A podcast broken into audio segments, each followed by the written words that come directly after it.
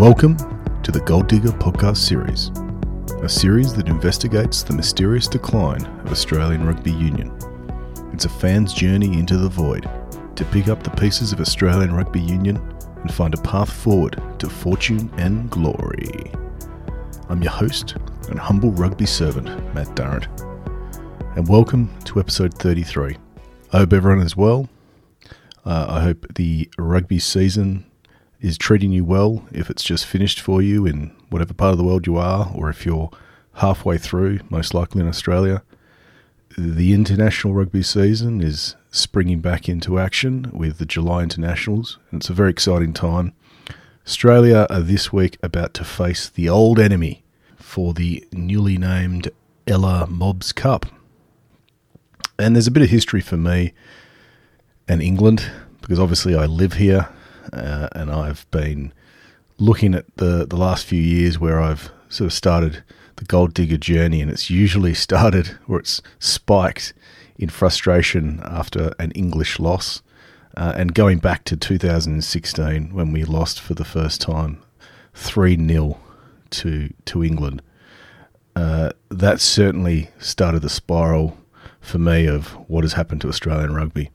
So I'm really hoping that the guys can turn it around this week, and perhaps over the next three weeks, uh, we have a bit of positivity looking ahead to what will be a very interesting season.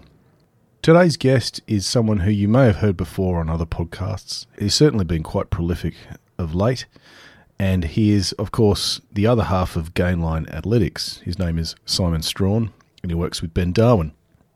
Now, we've heard from Ben quite a lot now. Um, we we devoted two episodes to cohesion and really digging down into what it was and and how it uh, works in practice.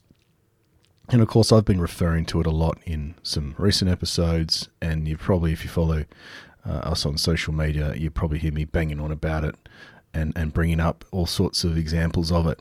Um, I, I'm not going to shy away from that because I do think that there is still something so important about uh, the work that Gainline have done, uh, how I think it's resonating in not just rugby but a lot of other sports, and I think the validation of that is the fact that they as a company uh, work with and get a lot of interest from some pretty successful sporting teams around the world, not just in rugby but other sports.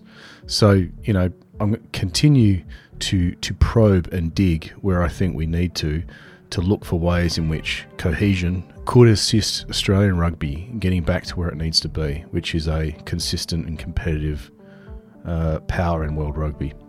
So, anyway, without further ado, uh, I was able to talk with Simon uh, a bit about his backstory and a bit more of an also an up to date look at uh, the rugby competitions that have just ended and uh, the internationals that are coming up, especially with a focus on the Wallabies. So, here's today's episode, hot off the press, as it was uh, the two of us talking less than 24 hours ago.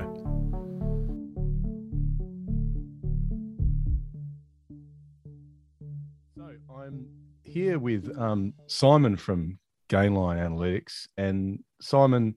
It's been a few times since we've uh, well, we've spoken a few times in the last couple of years, and I've, I've really enjoyed the chats with yourself and and Ben. And it seems like a, an age ago that I was actually in your your office in Melbourne uh, it was probably only just over two years, but um, a lot has happened since then.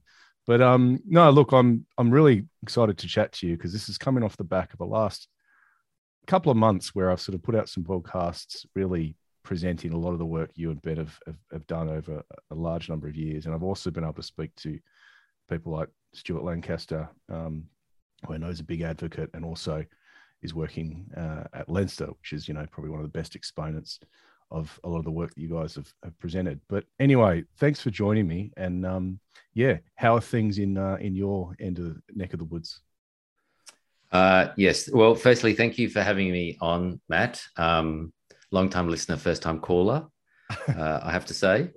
Um, yeah, very busy actually in our neck of the woods, especially being at the end of season. So the end of the season in Super Rugby, the end of the season in uh, the Premiership, end of the season in the MLR, URC, etc. So it's actually quite a a busy time of the year for us, and then obviously going into the the test window um, gives us a different focus uh, in that way. So it's busy in a different way, and then of course with all the other uh, work we're doing. So, and just to clarify for everyone out there listening, that Matt is not a paid representative of Gainline Analytics. He is obviously an enthusiast uh, of what we do, and and this I, I, think it comes from the fact that um, Matt, you spent a reasonable amount of time with us, and especially in the office, and you really got to have that opportunity to sit down and have a real deep dive into what yeah. we we do, and I think that's probably why um, potentially um, you've got a different sort of perspective and how that relates um, than a lot of other people that's probably out there um, in the world that may only see what we do from you know 100 140 or 280 characters on twitter or the odd post here and there so um, which is potentially why um, uh, you know you, are a little bit more um, uh, vocal about the sort of the work we do. So yeah, look, I think it's, it's a fair point to make. Absolutely, I can I can confirm that I have not been um, paid anything by uh, Gainline or their affiliates. Um, I guess it sort of came off the back of you know the the the, the amount of time I spent researching and and and building up towards diving into the um the doco. But you know, I, I spoke to some people, you know, and I won't list the names, but people who I, I would have thought are the, some of the some of the best brains rugby and certainly Australian rugby has. And very few people could give me, could articulate reasons as to why things were the way they were, other than sort of referring to, you know, things that have happened in the past, looking at, you know, events in, in the business side of things. I think coming across Ben and then yourself and seeing the work your company have done, it's to my knowledge the only group that have comprehensively put together something that's you know it's evidence based like it's it's it's very hard to argue against all of the work you guys do. I know there's some people that will kind of challenge it and you as you said there's only so much you guys can reveal and you very kindly um, gave me an insight into some of your your inner workings. But you know i'm sort of just comparing what i've sort of then started to try to put together using um, a lot of your your um, your work and much of which is publicly available as well i might add um, and and and I'm, I'm sort of weighing that up against other arguments and other things that people put forward. And, you know, I'm, I, I used to work as an analyst and, you know, I, I sort of work now in, a, in an area where, you know, you need to have facts and you need to have that sort of substantiated to be able to sort of put forward arguments. And so that's sort of why I, I guess I'm sort of pushing it because to me, a lot of what I say on Twitter or, or, social media, or even just talk to people in general about what I think Australian rugby needs, I'm trying to always bring it back to what I think is substantiated by the evidence of the last 20, 30, 40 years, eh, maybe even further, of rugby in Australia and also what works across other sporting codes and, and, and also rugby overseas. Yeah, I think he summed it up. I think he summed it up. I think at the end of the first C word, the C word podcast episode, um, when you said I don't remember the exact wording, but it was it was something along the lines of I haven't necessarily come across anybody else that's articulated or put it in an objective manner before, yeah. which is which is basically what we try and do. So that's really the crux of our work is trying to create an objective way of looking at performance and this is the way we've chosen to do it through our particular method and we think our particular method is strong. I mean so strong that the fact that we've chosen to i mean this is the hill we've decided to die on so to speak because mm. ben and i have formed a company you know we are basically decided that this is our you know future professional lives so it's not it's not just a couple of us thinking hey this is a good idea let's put a few ideas out that we, we've we've formed something to the point where you know we have investors you know investing yeah. in our business you know, we, you know, we, we, we think we've got a st- pretty strong business um, model. We, we're looking, we work in corporate,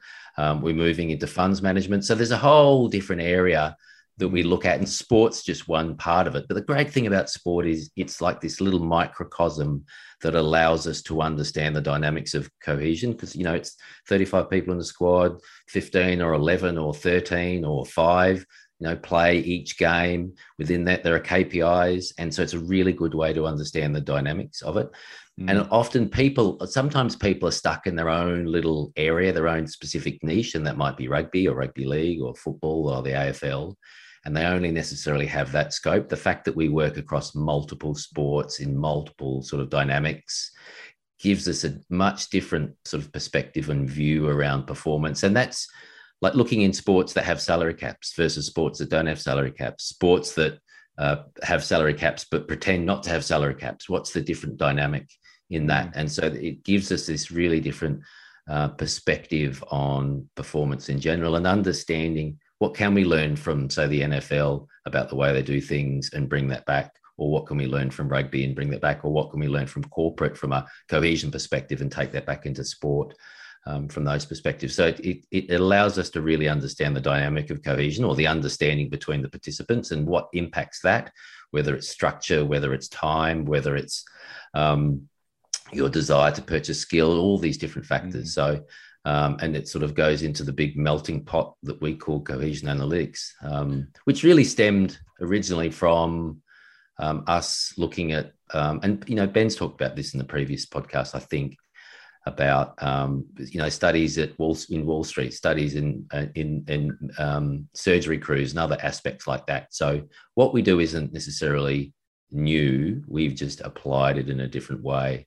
Mm. Um, and, and, and, you know, hopefully for us that we've got enough evidence there, and and that goes when we work with teams, when we work with companies, that we've got enough evidence for them to be satisfied that there's a base of what we do. So, yeah, um, I'd, I'd yeah. say that's one for me. And I mean, you know, I, I haven't obviously not kind of wanting you to lay out your your clientele, yeah. but the fact that you guys are in demand, and I know that there are big name sporting organizations that are talking to you guys and you work for, like, you know, to me, that is, it's got to be a sort of a, a massive kind of um, is a validation for you guys that the work you're doing is is spot on and, and that people see massive value in it yeah i think so um, i mean sport particularly is a it's a weird environment to work in because it's in in some cases it's very much ego driven mm. often we go into an environment and and when we try and describe things objectively through our data, it sometimes works against people's perception about what drives performance and works mm. against people's own own um, perception about themselves in a way. So it, it, creates these really interesting dynamics around um, sort of the perception of the drivers of performance, and that's why I mean ultimately we call ourselves a governance a governance analytics business. So we work from the top down of the organization. So it's not about how can we help the coach. It's actually how how do we help the board how do we help the chairman? How do we help the CEO? And that ultimately filters down to what happens on the pitch. Because I mean, people are aware they've heard about our TWI metric, teamwork index, but that's really controlled by the, the governance, by the board. But then, you know, a decision, and the way I describe it is a missed tackle on the field can essentially be a function of a decision made by the board three years earlier. And that's sort of the way we look at it from a from a um, cohesion analytics perspective. But the punter, the fan off the street, just I mean, they don't care. Mm. If it's a missed tackle, it's a missed tackle. It's the player's fault. Yeah. And that's sort of that that but they don't in saying that, that you know it's not the it's not the fans fault that, that that's the way they look at it it's just the you know it's just the way the uh, the, the the the sport's perceived and and how skill is the ultimate driver and yeah. um um you know skill is um um people look at it as as the major factor yeah. um, when it comes to performance. So I want to I look. I'm assuming that most of my listeners, um, and if they are any new listeners, please go back and listen to the previous episodes. There's a part one and part two where I spoke with Ben um, called the C word. And I think that lays out the history of your company and, and how it sort of evolves. So I don't really want to necessarily repeat that with you today. But what I do want to know is um, just your general background, how you fell into rugby, because like me, you're from a, a, a non rugby um, state in in Australia, and uh, you know it, seems like an interesting journey you took. Uh, well, it is. I've sort of have a very non-traditional background, and um, I, actually pinch myself every day, knowing where I've come from. That I literally, um, you know, every couple of weeks it might be Stuart Lancaster or Scott Robertson or somebody else mm. um, that I'm having conversations with, just basically knowing sort of where I came from. So I, I, was actually originally born in England. So I came to Australia as a as a as a young kid, but I was very much an Anglophile and actually moved to South Australia. So I actually grew up in Woomera of all places, which is if anyone knows of Woomera, it's in the middle of nowhere. So hmm. my um, dad was in the RAF and he was involved in the the rocket the rocket testing um, back. Um, in the in the um, sort of mid to late 60s right. and so we lived there but then i we moved and i actually grew up in the barossa valley which is as you can imagine not the uh, hotbed for rugby in australia um, but I was a, I was an Anglophile as a kid. My favorite sport was soccer. You know, I played cricket in the summer and my soccer, but there was no way I, I didn't play a winter sport because I purposely didn't play AFL because it was it was an Australian sport. So I thought I was being cool about it. But uh, looking back, I was probably just being a dick. But you know, I had, I had a Tottenham Hotspur jacket I used to wear to high school, and like 99.9% of the school just looked at this jacket and said, I have no idea what that is. But, yeah. you know, I felt good about myself. So, ironically, now, ironically, now my hometown of Lyndoch in the Barossa Valley has its own, um, uh, there's a rugby team that's based out of, out of there, the Barossa Rams.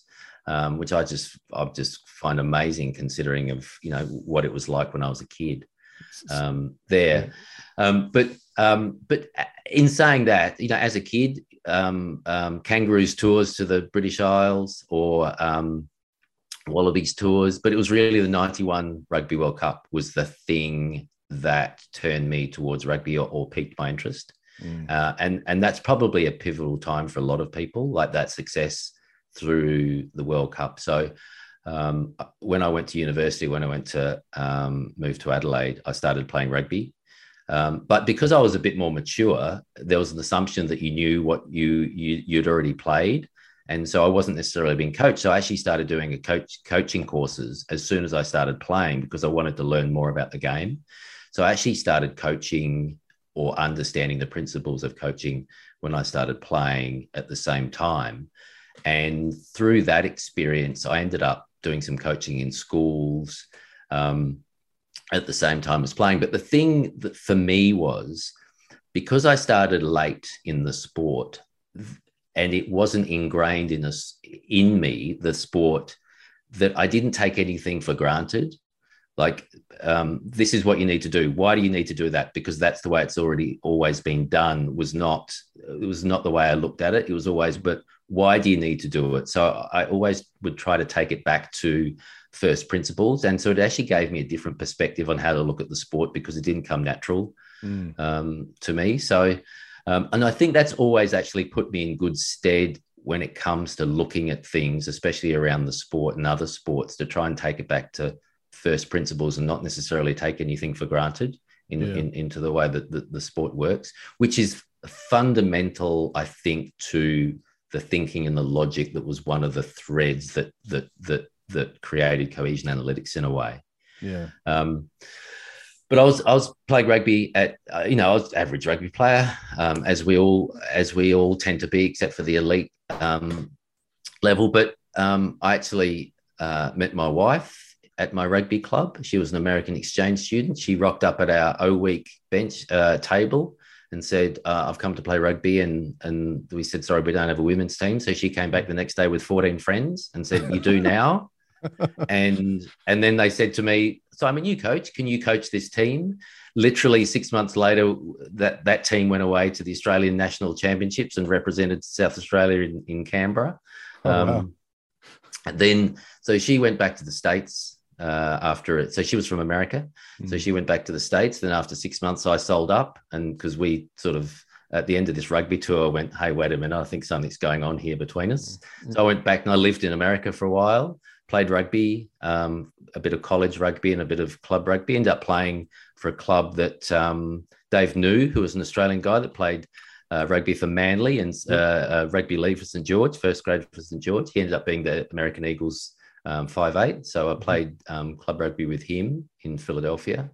I'll tell you what, it does wonders for your ego playing rugby in the US. I can tell you that. I bet, yeah. um, uh, so, um, but again, that that it was great playing in the US because you're actually a lot of guys would start late when they were playing, mm. and that again, it would you bring it back to first principles because you're teaching people who are raw and didn't necessarily understand the game. And so it was this it was this them trying to understand the principles and why you do things because that basically uh, older players and a lot in the US because they sort of start playing out of college don't necessarily understand the game so yeah. again it, it was this it and it, that's why I engaged with me um, especially playing in the US because of that that rawness and taking it back to first principles um, but I came back to Australia. I did a bit more coaching, and then I, through a job opportunity, moved to Melbourne. Um, did some more coaching. Ended up coaching some first fifteen here in Melbourne at some of the at one of the rugby schools. Um, and through that, I got involved in the schoolboy schoolboy rugby. Um, so I ended up um, uh, coaching the Victorian schoolboys. Um, so I, I, did that a couple of times. Um, I don't know if it was through any fault of mine, but the, the, the couple of times I've been involved with the, the Vic schoolboys was the the times they actually um, had the best results with it. But I, I was also involved with some, a couple of really good, or a set of really good coaches at the time. But we also had some really good players. Mm. So um, so we had guys like um, um, Junior Laloifi who who ended up playing for the Reds and playing for Zebre. Um, um, a guy named Eddie Marker who was a who was a um, his uncles played for the All Blacks. He ended up playing for Toulouse. Hmm. Um, a few other guys that ended up going into the Storm under 20 system. Uh, Robbie Valentini, Robbie Val Valentini's older brother hmm. um, played, who ended up playing for um, Melbourne Rising in the NRC. And then later on in a, a couple of the other um, Vic teams, um, Hunter Paisami, yep. Rob Valentini, uh, sorry, not Rob, Rob Leota, Jordan Uelese. So um, I had the opportunity through that to to be involved in some really quality players, um, but also um, I was head coach of the the junior gold, the Victorian junior gold team in the first year of the Victoria uh, junior gold competition, which was a junior under 15, under 17 comp set up in about 2015, 2014. Um, and again, you know, coaching people like Rob Valentini, and you just knew that like these were quality players, and they were they were genuine Victorian players that came up through the system. Yeah. Um, yeah. And, and it just it said something about I think the quality of what the rebels had brought to the state at the time that it created the pathways and the expertise to allow those players to come through. So people like Nick yeah. Henderson, who was in charge of the pathways mm. back then, created the systems to allow those players to come through. Um, and and so there's a lot there's there's a lot of there is a lot of talent um, yeah. in Victoria, and and basically those pathways were being created at the time. It's interesting. On that note, I, I want to ask you. I you know being from Perth and having the force since um, 205, and and I, I, I guess there were academies, or they started to bring in probably you know youth programs and things around that time. Is it critical that each let's say we, we were trying to create a pathway in South Australia where there's no Super Rugby team. Do you think it's critical that you have a, a shop front product like a Super Rugby team in, say, Adelaide to create that pathway? Or is it possible for rugby to start looking at ways in which they can capture, um, you know, perhaps non traditional communities without the, the great expense of having to install a team and, and put the pressure on a, you know a team like the Force or the Rebels to suddenly be competitive within you know a short period of time? Uh, that's a good question, and I'm not really sure I know the answer. Because I guess the, the, I, the, the, common thing people say is, "Oh, young kids need someone to look up to," and I often say, "Well, that's a, that's true." But I was a kid in Perth. I looked up to the Wallabies, and there was no. So I was I was still loved rugby, even though despite the fact there was no um, force at the time, um, and there was a grade system, there was a representative system, and you know you knew that if you made WA team, you go to the schoolboys, and perhaps beyond that, you could make something of it. But um, I guess it's just a question. I sort of wonder whether in this day and age, you know, rugby has sort of really found that you know to get a community really engaged and to get junior participation up, they sort of need a, an elite system within that same kind of ecosystem.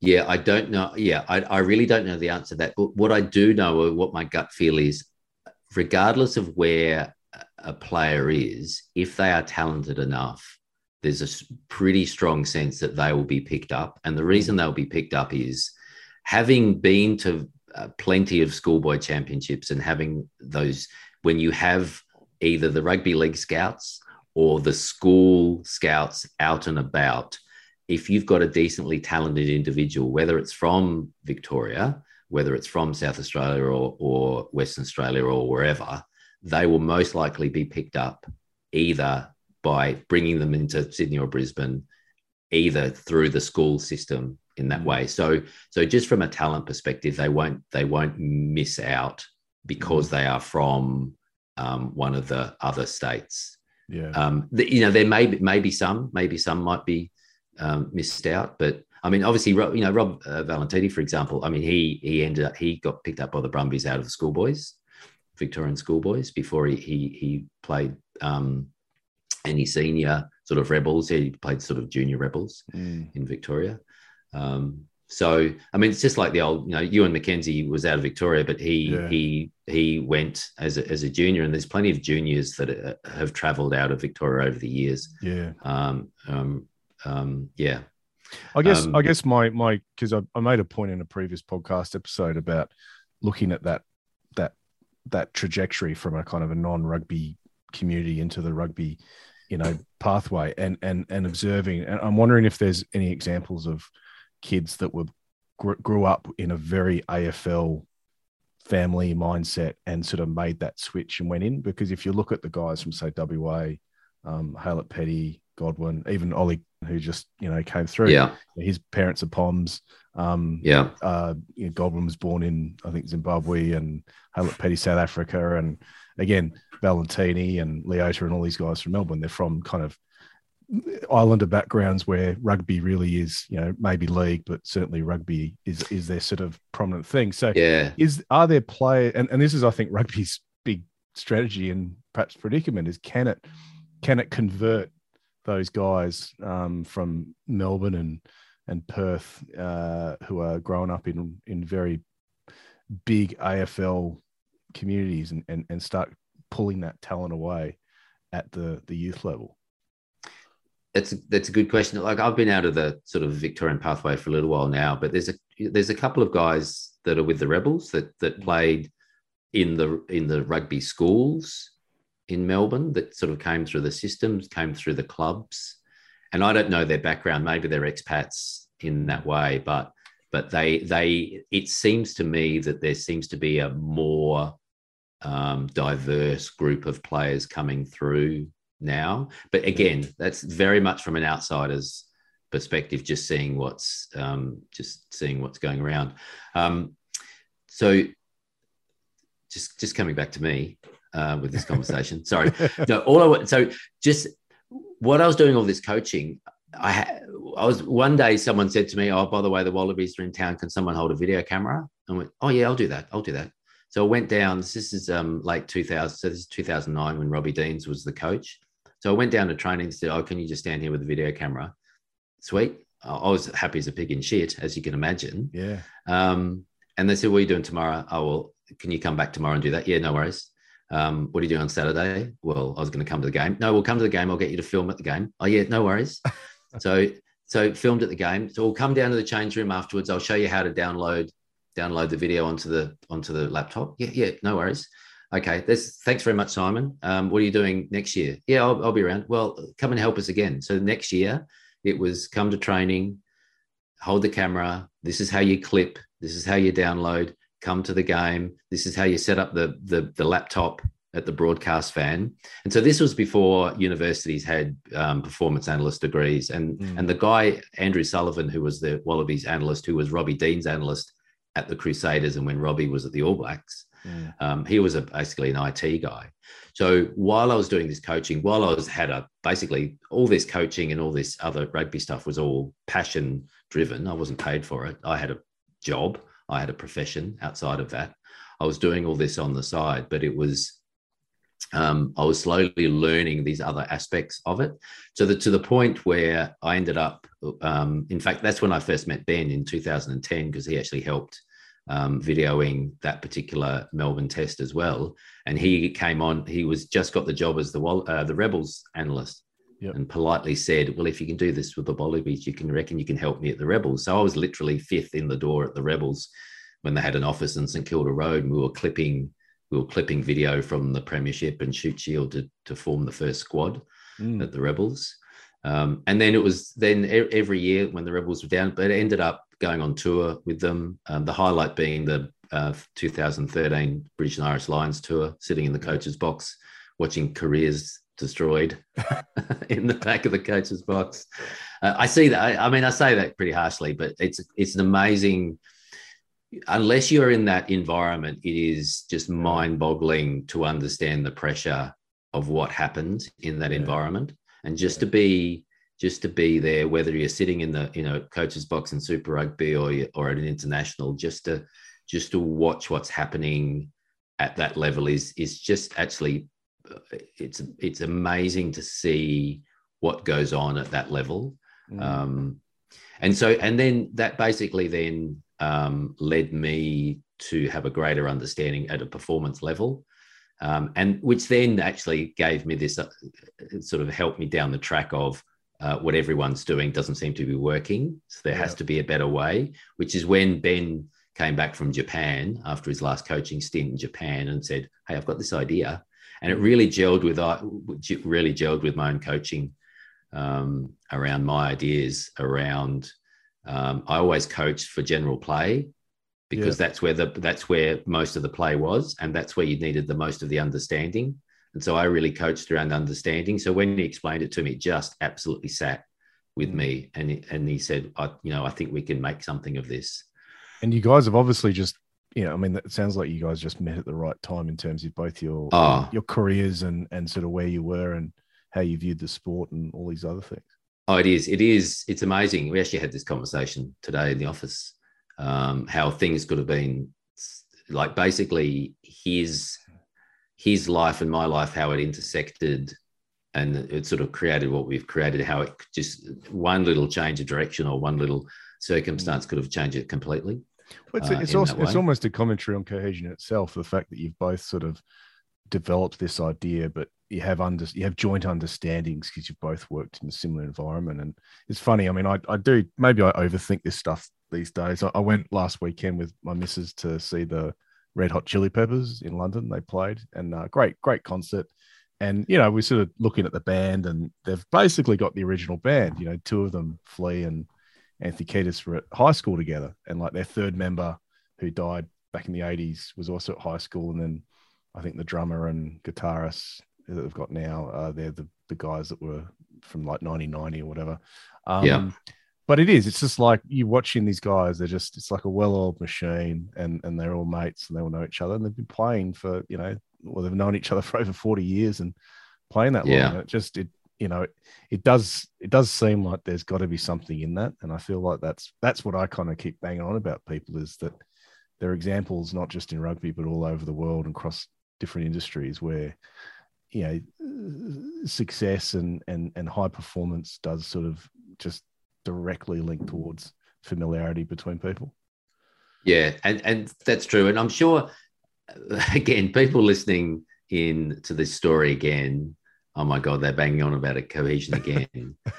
Um, but i have to say so i was in new zealand a month ago sort of doing a, a workshop with it with a team over there. And it was literally a six hour workshop to download um, you know the minimum base amount of information mm. that the organization and that's the organization from because the chairman was in it the ceo and that was even part of their sort of commercial department as well to understand the implications mm. certain implications around um, long-term development and uh, as well as the coaching staff and then the junior staff and the academy staff um, within that as well just to get an idea about um, you know what all the factors are that come into it because it's just it's just not it's not black and white. There are so many different sort of factors associated with it um, um, that sort of that, that that drive cohesion in, in an environment. Mm. Um, yeah.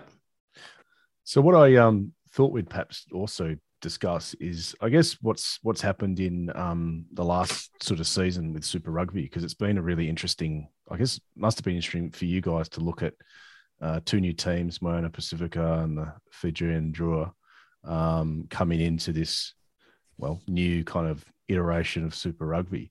Um, and you know, I'm looking at the stats. I just did a podcast with some of the guys from another from the other rugby podcast where we were looking at the the various results, and you know, pretty impressive that um, both those teams were able to get wins. Um, one one against the Brumbies and one against the Hurricanes in in the case of Moana Pacifica. But yeah, what what were your sort of observations as a as as guys looking in it and, and looking at how they had to put these teams together?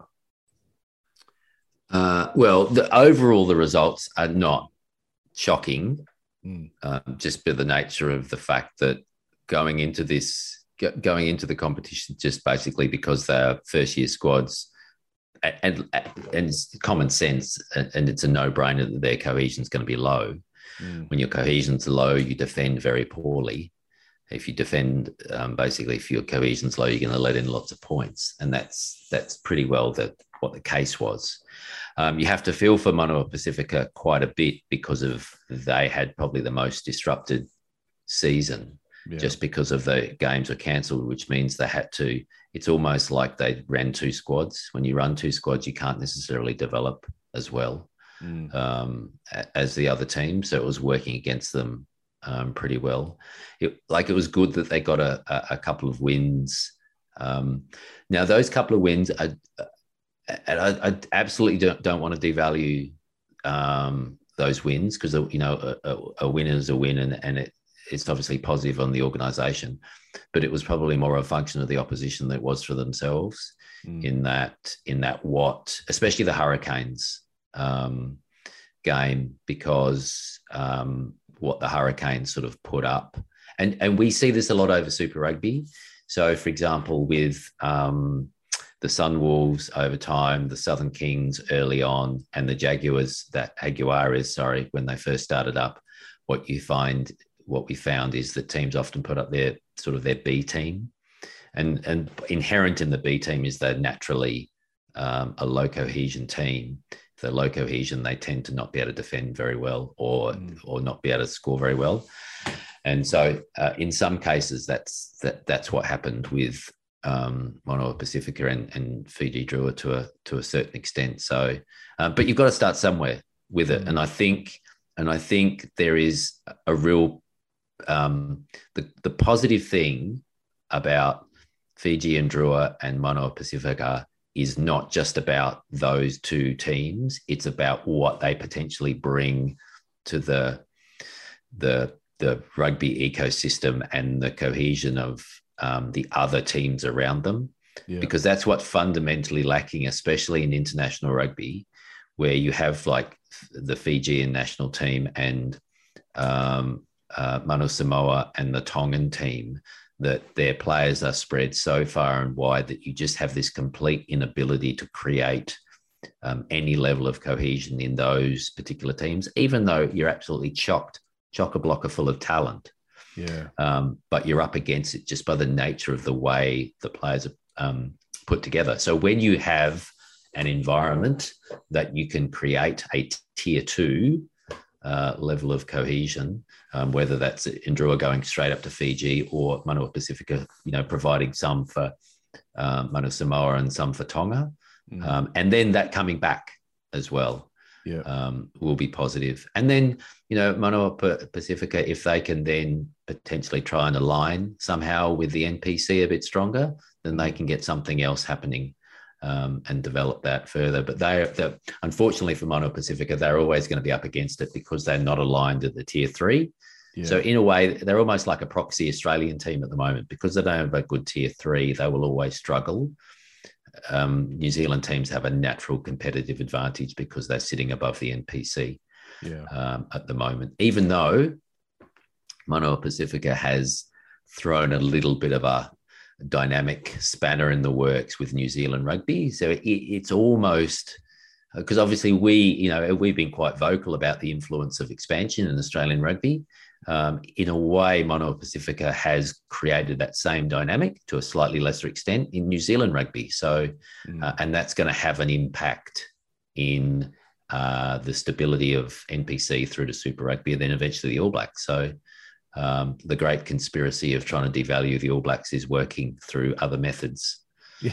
I mean, I guess let's talk about the tier two and or super rugby teams in Australia. So we've got, you know, we, have had five five teams have sort of had.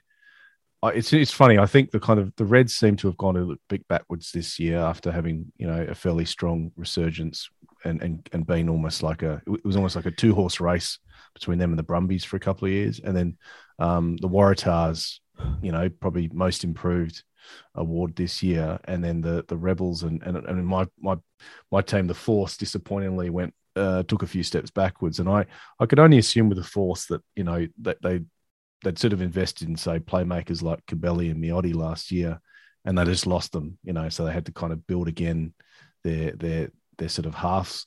But you know, broadly speaking, we're again no real surprises across the how the Australian teams performed, or were you guys um, pleasantly surprised by the Waratahs? You know, play, playing perhaps better than expected. Uh, yeah, no real surprises. I mean, the Waratahs, because obviously everyone's looking at the Waratahs and said, haven't they done great? What great improvement? And, you know, a lot of people have, have been vocal about it on Twitter. Oh my God, it's the same 30 guys. And, but it's a new coach. The coach must be a genius. And, you know, Darren Coleman, success follows him. There's no doubt about it. So um, last year, um, when he was at Gordon. So he's there's no doubt about it, he's a good coach and he gets he gets the best out of his players.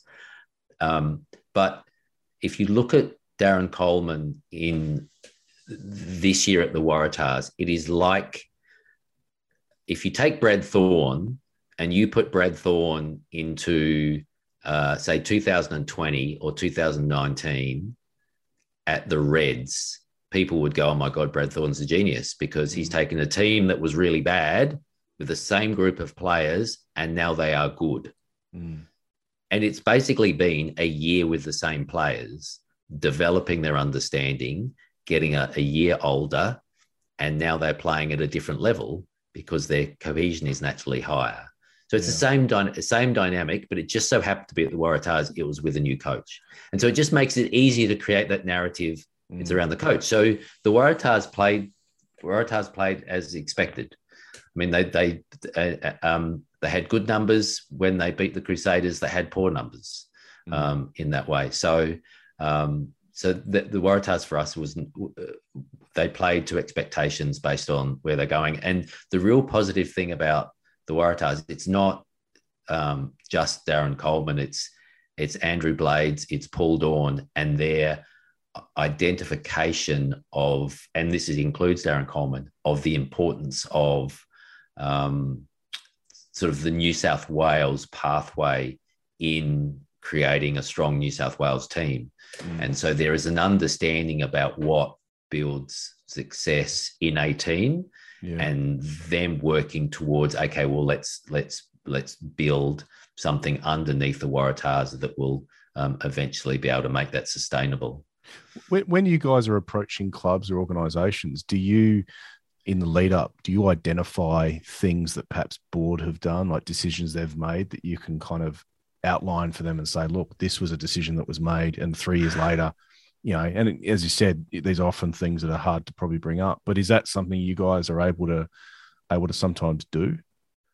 Oh, we can. Oh, absolutely. So, I mean, one of the things we do, one of the things we do when we work with the team is called a performance audit. Here is a history view of you as a club.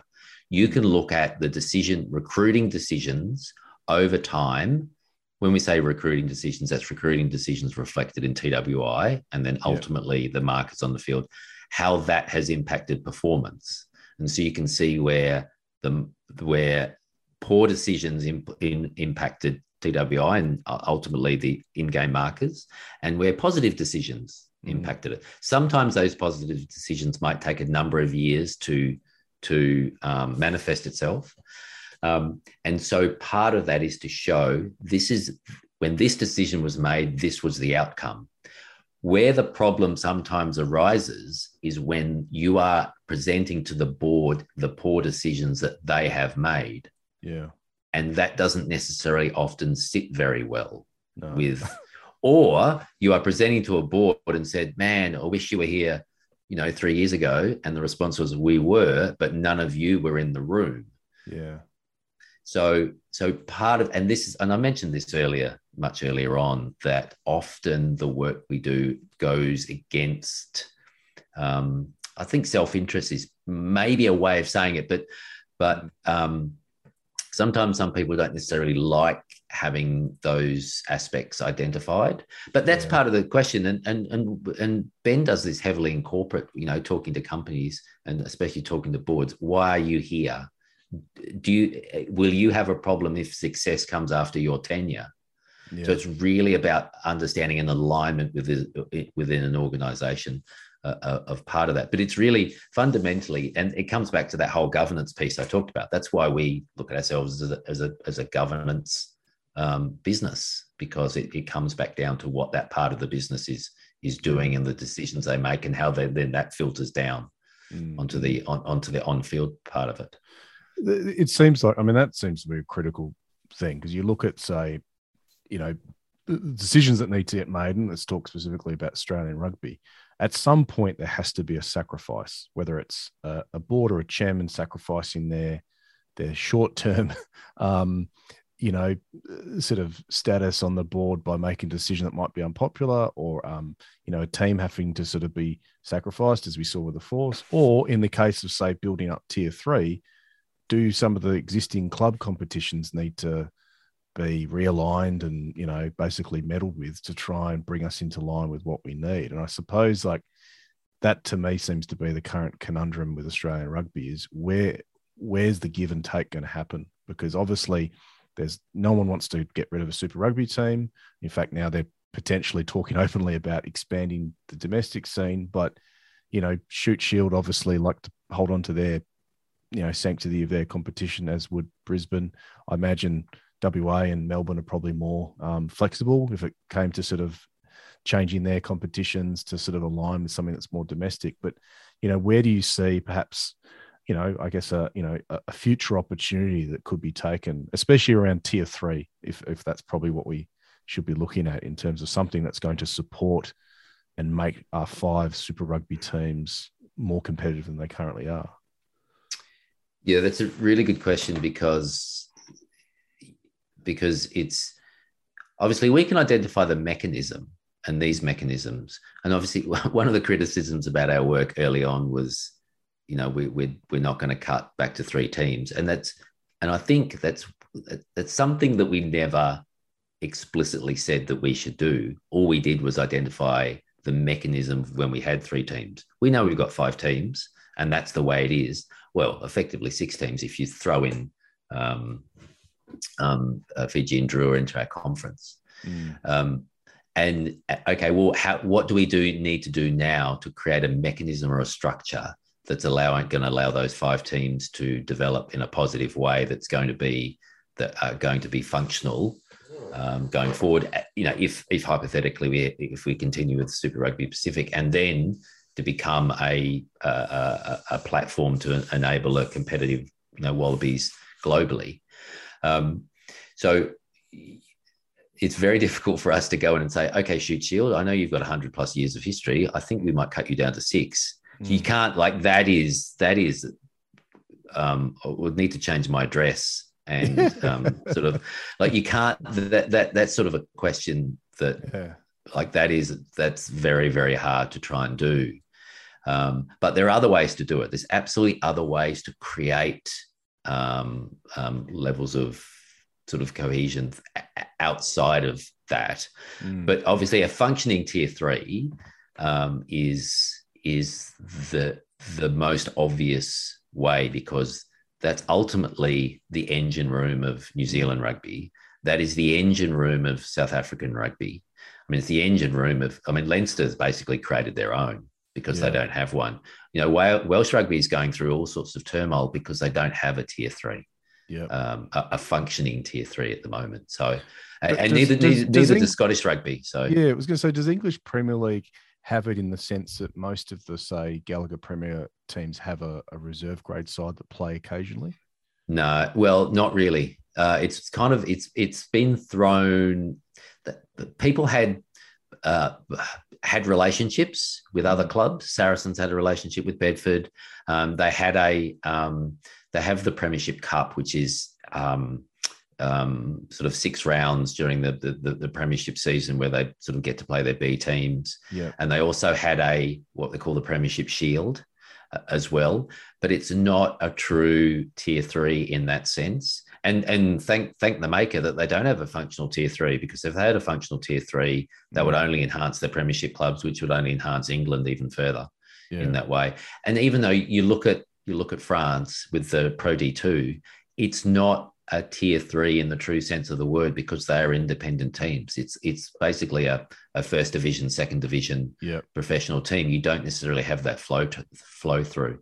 That was the great advantage. And you know we've waxed lyrical about the Brumbies story. The Brumbies were off the back of the Kookaburras, and yep. that's the real function of what the tier three is for. So I did a tweet. I, I put out a tweet um, uh, beginning of this year, last year, when when everyone was starting to talk about um, investment and the fact that the fact that investing in a tier three it's not a commercial decision it's a return on investment decision because hmm. ultimately mm. that helping super rugby which ultimately making super rugby stronger which will make the wallaby stronger yeah. in the way so it's not about making a commercially viable product which obviously people want to do and try and make as much as possible but if you look at everything whether it's profitable and whether it works then we'll probably never have a tier three yeah. in that way. I, I, liken it to um, cricket with sort of sh- um, Sheffield Shield, which you know for, for, yeah forever was was barely watched by anyone. I don't even know if do they even yeah. televise it anymore. You might stream it or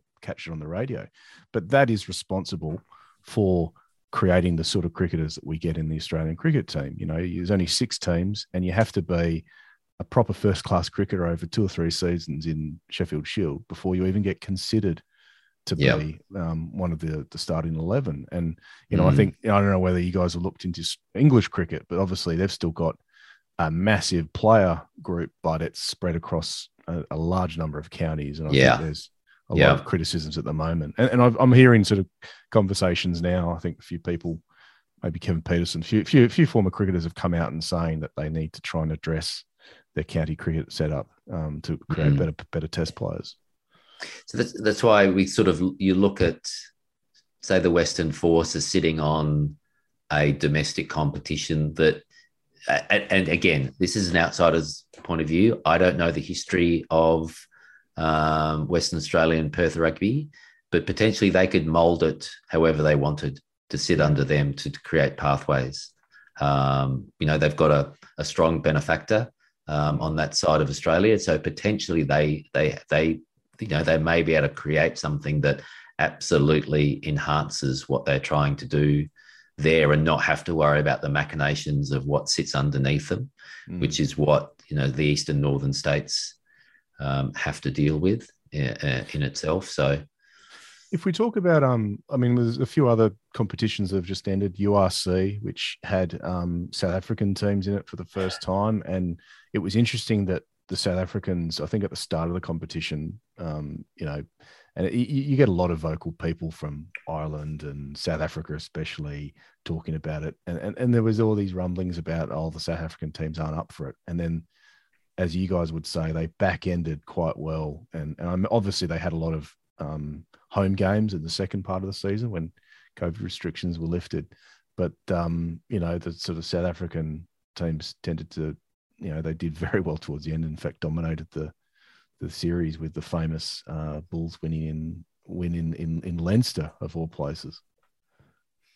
Yeah, I think um, it was a weird competition, especially when those uh, the first iteration of the South African games, because mm. a number of the um, a number of the the um, Welsh and Irish um, and Scottish teams sent their B teams mm.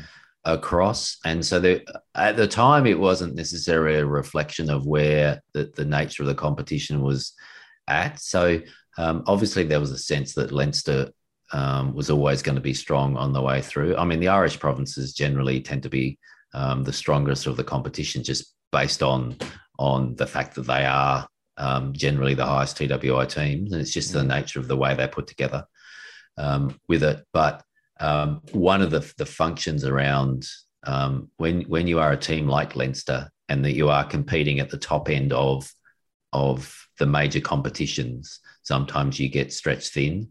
So I, I know on Twitter people actually saying this is the worst, this is a disaster of the season. But to do what they've done to be able to do what they've done is is still pretty impressive. You don't walk away with silverware, but it's still pretty impressive as an organization yeah. um, to be able to do it. So, I guess I, I, think that's one of the things I've sort of said to people when they just say, "Oh, well, you know, let's just put the Brumbies and best Brumbies and Reds together, and we'll we'll make a better team." I said, "No, I, it's not as simple as you will win a World Cup or you will win a series. It's more about consistency, and that's what I've sort of observed when I look at." Um, you know teams that seem to be consistent is that the the, the cohesion or the, the, the sort of the leveling of their the, the streamlining of their pathways it just tends to produce more consistency. You know, Italy will Italy ever win a Six Nations in our time, uh, our, our lifetime? I don't know, but presumably they're getting better by having professionalism really, you know, um, embraced within their their teams, and two teams that are getting to play regular. Um, and I, I, don't know how many Italian players play outside of of Italy. Um, is it Garbisi plays? He plays in France. Um, but I think maybe there's one or two other guys that play. But broadly, they've they've got most of their guys playing URC, don't they? Yeah, but they they suffer from uh, a they've got the um, uh, what do they call it? Series ten. Um, they they hmm. suffer from they suffer from having an issue with their tier three right. as well. So yes, they've got Zebre. Um, yes, they've got Benetton, but there's some structural issues in the way they are those teams are put together. Um, and part of that is because where how they are how they are put together, um, and so that will always be an issue um, for Italy in a way that they won't necessarily be able to optimize that mm. through to Italy. Um, like Italy will be, you know, Argentina in 2007. It's probably the, I think I'm just throwing back here, might have been their best World Cup. Mm. That core group of players for the national team had been together for quite a period of time. Yeah. And that's effectively what drove that. So at the moment, that'll be that'll be Italy's driver until mm. they get this structure right. And so that's a critical thing for them. Yeah. Um, I, I just want to quickly, as an aside, talk about soccer. And, and I, I know there was a recent, uh, a mate of mine from Macedonia, and um, he was quite excited when they knocked Italy out of World Cup um, qualification. And I said, Oh, out of interest, I said, Do you know much about the players, like where they play? And he said, Oh, you know, there's some in the German league, this and that. But um, on, on a quick look with him, I was on a work trip with him, and we were looking. It was just remarkable the number of players in that team that were sort of above the age of 25 but it all played sort of national under 16, under 18, under 20 um, levels all around about the same time. So quite possibly you had a, a large group of guys that were all sort of, you know, had pl- been playing together for the national team at various representative levels over a kind of 10 year period. Yeah. And I mean, that's a good example. That example, similar to the Iceland, England 2016 Euro example, um, and and then take it to the nth degree. Um, Italy, uh, uh, Germany beating Brazil in the semi-finals of 2014's mm. um, World Cup uh, seven one. If you look at the German team, it is just just got um, yeah, two thirds of the team, three quarters of the team is from Bayern Munich, and most of those guys had played not only for the national team but age grade for the national team. So it just had everyone knew exactly what they're doing. If you look at the, the replay of the goals, it look, literally looks like a training run, which is yeah. not just a function of Germany itself, but it's also a function of uh, lack of cohesion in the Brazilian team. Yes, they're all great players, but they just hadn't played together and actually had an injury going into the game, which which put them into into sort of chaos, um, so to speak. So so if like Macedonia and Italy play five times, they might only win once.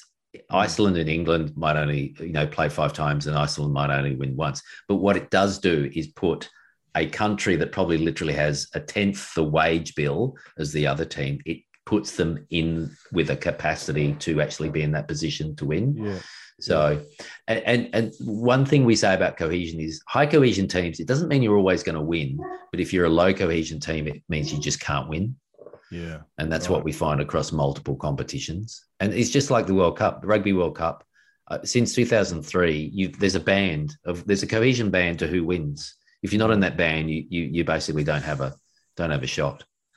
So coming um, into the the World Cup, I mean, let's talk about some of the internationals. Firstly, Australia, England. We've got, you know, obviously huge expectation on on the team to come away with, well, that's firstly a win against England, which we haven't done in the last sort of ten or eleven matchups, but also to to to get a bit of revenge for t- 2016. And it's funny, I, I asked Stuart Lancaster how he felt about that, given that you know he was effectively lost his job after the the the, the 2015 World Cup, and so nine months later, the, the same group of players go to Australia with Eddie Jones and win three 0 But um, yeah, what are your thoughts uh, of the this this lineup with a you know an Australian team coming into perhaps their was it their third season under a new coach and and Eddie Jones's uh, English players, some of whom are um, uh, a bit mixture of, of new players, but a few a few old grizzled veterans uh, he's brought brought down. so just from a purely from a game perspective, I won't have any opinion on the game until I've got the lineups. When I've got the lineups, we can run the lineups and then go, okay, here's the strength of each team, here's the weakness of it. The interesting thing about it is that both I have no clue what the Wallabies are going to look like. Mm. Um, but the issue is going to be if you look at what's happening in New Zealand at the moment, whether or not there's going to be any COVID outbreaks. Yeah. Um, but um, the issue is going to be there's going to be strength on both sides because there's going to be combinations within the teams that have been there in the past. But that's not the issue. That's not going to be the issue about where the strength lies. It's ultimately going to be where the weaknesses are. Mm. And if the weaknesses are going to be in the critical spots. And so an example of that is if we go back to Super Rugby, Brumbies versus the Blues in the semi final, you know, um, the the Brumbies were, in within one penalty of winning the game yeah. in the 82nd minute or whatever it was. But the issue was their attack spine was under capacity for that game because they had lost um, Ikitau. And so they, for us, that was the difference in the game that they basically weren't able to score as many points as they potentially could have um, in the game. So there was a specific weakness associated with the Brumbies mm. for that for that particular game. So um, so it will depend on where is the strengths and the weaknesses going to be on those both teams. So um, and I at this point in time have no idea yeah. um, where that's going to be. So um, and it's not just it's not just about um, about teams defending weakness. That weakness might be in the ability to attack. The weakness might be in the attack launch. Mm. The weakness might be in the back three. The ability to uh, take care of the kick chase. Yeah, knowing So- knowing a little bit about, I suppose, coaches and coaches' mindsets. Do you think both coaches or the selection panels will be looking at this? Obviously, they want to win the series, but there's also that sort of thought ahead of, well, I also need to get a team and a squad ready for the World Cup. So, you know, I, you know, because we saw last year with France, they sort of brought out the quote unquote B team, but many of those players that they did play then ended up being pretty critical members of the the Six Nations team this year that won. So I guess sort of there's this idea of, you know, international teams and touring now have to kind of look at loading, um, you know, bloody new players, testing out combinations even. Um, you know, do you sort of see, do, does that sort of seem to be different to what it was like 10, 15 years ago where a, a touring team tended to sort of start and finish with its sort of its, its, its best players available? Or at least Yeah, it felt like that. Yeah, yeah. Like when I was as you know, as in, in days of yore, it always seemed like it was the best team. Uh, but that may have been the perception. But then again, we probably didn't scrutinize it as much. Um, but uh, as an example, you look at the so the Springboks under Rassie Erasmus leading up to the 2019 Rugby World Cup final. He started from nothing, 18 months out. So he basically didn't have a choice. So because he got the reins so late in the piece, it was like, okay, these are my guys. I don't really have a choice. This is what I've got. I've now got to sort of pick and stick up to the up to the Rugby World Cup. And it was almost there was a degree of stability in him, but it was forced because of the time frame associated with it. Mm. So this is the function now between, in fact, all the games this weekend is where they think they are on that timeline. Do I still have time to experiment, or is now is it is it the starting line between now and potentially twenty odd games between now and um, uh, October the twenty third, whenever it is Yeah. uh, yeah. rugby rugby World Cup final. So what have I got to do? And so of course, you know, elite coaches being elite coaches will always be thinking about uh, the win loss associated with it, but it's going to be how much of that am I taking into account versus because ultimately, whoever wins this test, Australia England on the weekend, if one of these teams wins the Rugby World Cup final, Mm. no one's going to care who won this test No. Um, in 18 months' time with it. Except, so ex- except except you guys who will be looking back and going, "Well, that was the." And, and I always am interested in that those those those test matches where you know it's almost like a sliding doors moment where a team does really well, Mm. and then they go, well, that's it. That's our that's our, our team. Well, let's stick Yeah. with that. And it and it feels like if we see a Wallaby team selected in the next three games that wins and wins well and, and wins comfortably, uh, Yeah. or at least wins in a positive sense that hey, we didn't jag it. We actually played well enough to to outplay England. You can't help but feel that almost starts to become the the blueprint 23 for the next you know Yeah. 20 games That's, that's an excellent example. We call it what we call action bias, and so it's um, it's it's that's yeah that's almost that sliding door moment that it almost forces stability. Actually, we won. And The reason you could the team could have won because the opposition could have been woeful, but that's Yeah. not necessarily looked into the context of it. We absolutely that's what we look at. It's always around context. It's always about both teams. Yep. And that's what, when we work with teams, it's really giving them an idea around context. Yes, you won, but the other team was terrible. Don't get ahead of yourself. Or you lost, but the other team, oh my God, they were fantastic. Don't make any rash react, uh, you know, decisions based on that. Yeah And and obviously that sliding door moment. A really good example of that is in the AFL a few years ago, Brisbane Lions. They actually were the year before they were terrible, but they actually beat West Coast Eagles that won the premiership the year before in their first game. Mm. And for me, it was it was that sliding door moment. Now, obviously, again, outsider's view, I don't know what they were thinking, but it was like, actually, I think this is our team, and they actually had a really good season for the rest of the season because it was like, actually, these are the players. If they got flogged, exactly the same players, but it might have created a different sort of set of scenarios Yeah. for them around decision making. Um, look, I'll, t- I'll I'll sort of have to round this off just because I, I might have to, to end, but I want to. I did want to touch on and, and sort of related to what we're talking about is, is is sticking with groups that work. Is that the Penrith Panthers and rugby league's sort of current uh, trend? I think you know we we talked about in um, in a previous episode when I touched upon this episode uh, when I touched upon this subject a couple of years ago. I think the example was the Storm and the Melbourne Storm and how critical that was for Queensland. And now you sort of since in fact since that time, the the Panthers seem to have improved in what 2020 they won title last year and now they're probably looking like you know decent chance to go again. But obviously the impact that's had on New South Wales state of origin.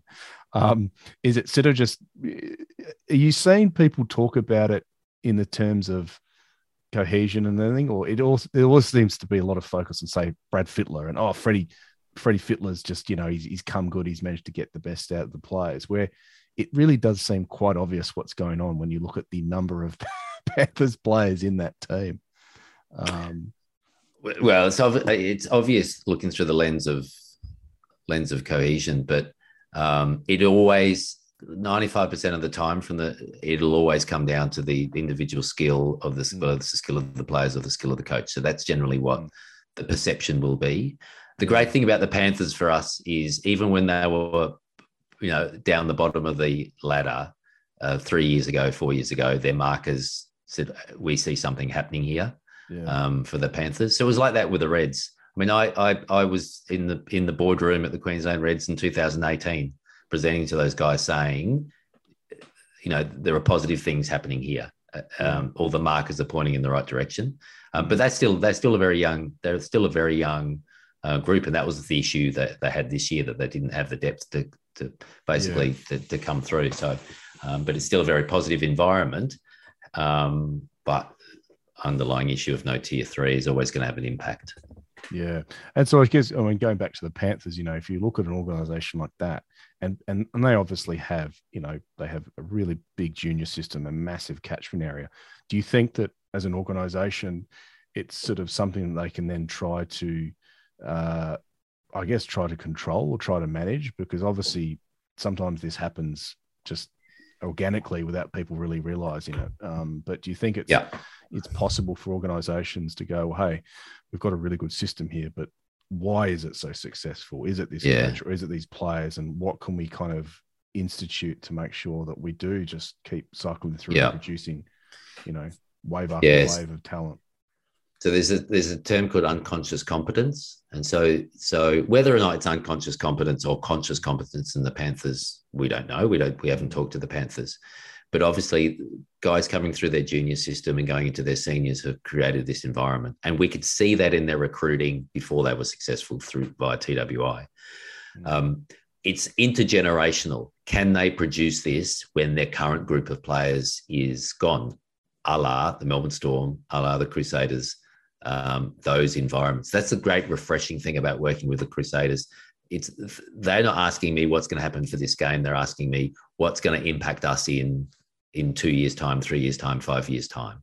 Yeah, um, and so great. that's what that that's that's what it will be for the Panthers to understand what do we have what what have we got to do to make this intergenerational success and do we recognize that those players when they were juniors because people will probably probably say oh, i always knew those players were going to be good but did they really did they really think they were going to be good and they've got to trust their system just like the storm trust their system mm. just after the big three left that they had those other guys coming through because their environment high TWI, high cohesion environments allows players to play to capacity.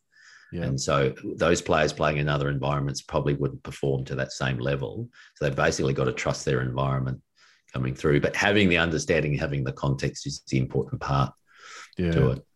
And look, I feel like I've seen that play out quite a lot in Australian rugby, and you know, I've touched on it, and I continue to touch on upon it. How I, I don't like seeing players move around provinces. I know it's it's almost it's a reflection of kind of the the, the the the way professional athletes have to move around when you've only really got the tier two. It's either that or overseas. But yeah, it, it does it is frustrating because I think kind of from a personal point of view, it's, it's frustrating as a fan when you get attached to players playing for a certain club and then next year they're they're playing for an opposition team and you know that's never really pleasant as a fan so i think yeah i've often said that to people just you know performance um, implications aside as fans, it's frustrating when players are sort of chopping and changing teams. Yeah, and and that's it is very hard. You're you're booing someone last week, and you're you're attempting to support them yeah. um, this week, and we know that there's a lot of case studies around fan engagement and um, um, work around that that we try and engage with to understand what some of the drivers are in that respect mm. as well. Which is why the AFL is such a great competition, it is the highest cohesion competition of anything we've measured, and that's driven by the, as I describe it, the draconian trade laws of the AFL.